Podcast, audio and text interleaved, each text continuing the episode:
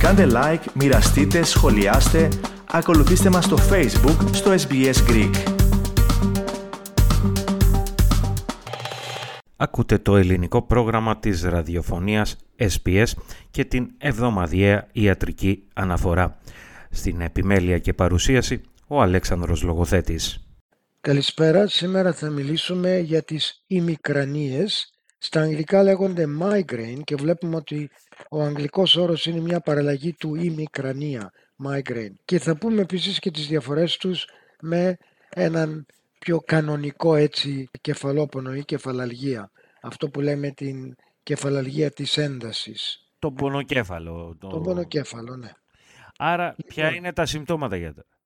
Η ημικρανία έχει δικά της χαρακτηριστικά. Πρώτα πρώτα είναι νευρολογική αιτιολογία. Οπότε δεν είναι θέμα μειών που συσπώνται όπως είναι στο πονοκέφαλο της έντασης, αλλά είναι αποτέλεσμα αλλαγών στα αγγεία του εγκεφάλου, όπως επίσης και ειδικών, ας το πούμε, ηλεκτρικών σημάτων μεταξύ ενδοκρανιακών, δηλαδή μέσα στο κρανίο.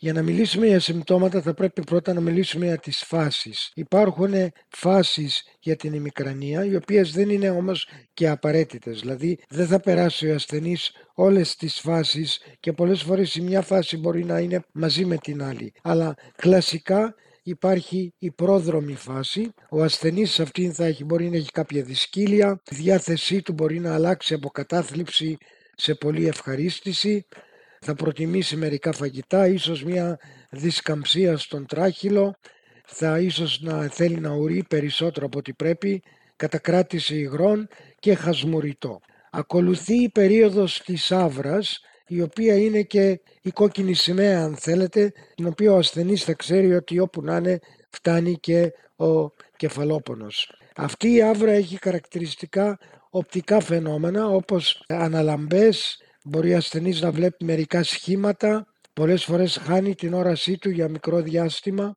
κάποιες παρεστήσεις ή μουδιάσματα στο μπράτσο ή στα κάτω άκρα, ε, όπως επίσης και στο πρόσωπο και δυσκολία στην ομιλία.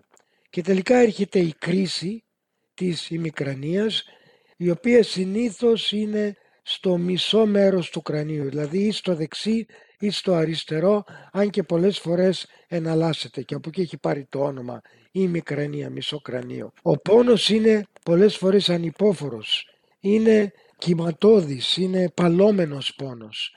Και σε αυτή τη φάση υπάρχει μια υπερευαισθησία στο φως, στον ήχο και πολλές φορές ακόμα και στην αφή και στην όσφρηση. Και είναι πολύ σύνηθες το φαινόμενο της ναυτίας και του εμετού.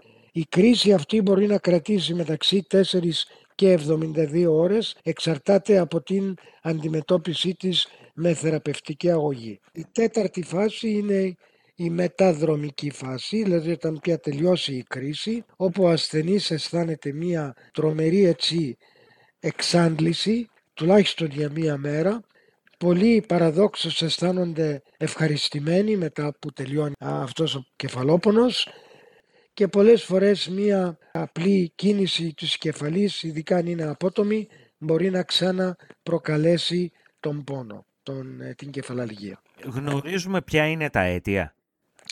Υπάρχουν γενετικοί παράγοντες συνήθως και περιβαντολογικοί. Περιβαντολογικοί εννοώ το τι τρώμε, μερικά φαγητά και ποτά, όπως παραδείγματος χάρη η καφεΐνη, το ενόπνευμα, οι σοκολάτες, έχουν κάποια σχέση με τις ημικρανίες και πολλές φορές καλό είναι στον ασθενή να κρατάει ένα ημερολόγιο όπου θα γράφει τι έχει ακριβώς καταναλώσει πριν κάποιο επεισόδιο ημικρανίας ούτως ώστε να μπορέσει μαζί με τους θεράποντες γιατρούς να αποκλείσουν μερικά φαγητά από τη δίαιτα ή να είναι πιο προσεκτικοί τέλος πάντων.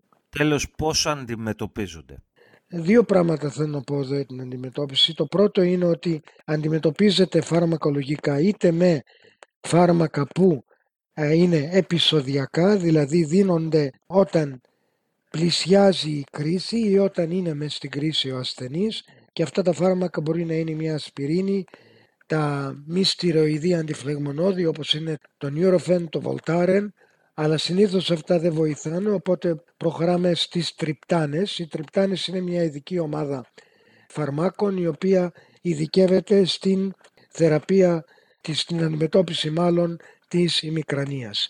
Αλλά υπάρχουν και τα προληπτικά φάρμακα τα οποία τα διχορηγούμε όταν γίνονται τέσσερις κρίσεις το μήνα και ούτω καθεξής, γιατί κάθε κρίση συνεπάγεται ότι ο ασθενής είναι εκτός δράσεως για μερικές μέρες. Οπότε τότε μπορούμε να δώσουμε προληπτική αγωγή. Αυτό που θέλω να επισημάνω Αλέξανδρε είναι ότι και αν κάποιος έχει ιστορικό ημικρανίας θα πρέπει να ζητήσει βοήθεια αμέσως εάν έχει πόνο κέφαλο που είναι διαφορετικός από αυτόν που αισθάνεται συνήθως. Γιατί μπορεί αυτός ο συγκεκριμένος πονοκέφαλος να μην είναι η μικρανία αλλά να είναι κάτι το έκτακτο, ιδιαίτερα αν ο κεφαλόπονος αυτός αρχίσει ξαφνικά, πολύ ξαφνικά και εάν υπάρχουν άλλες επιπτώσεις, παραδείγματος χάρη πολύ ψηλός πυρετός, μεγάλη δισκαμψία